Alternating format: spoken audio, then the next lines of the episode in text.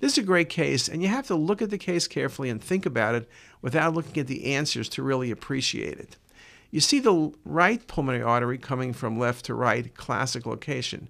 Then the left pulmonary artery looks fine till you realize the left pulmonary artery is now posterior to the trachea and it's between trachea and esophagus.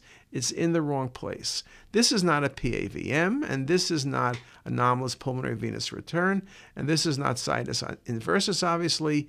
This is an anomalous course of the left pulmonary artery as it tracks between the trachea and the uh, descending aorta. This is what's typically referred to as a pulmonary sling.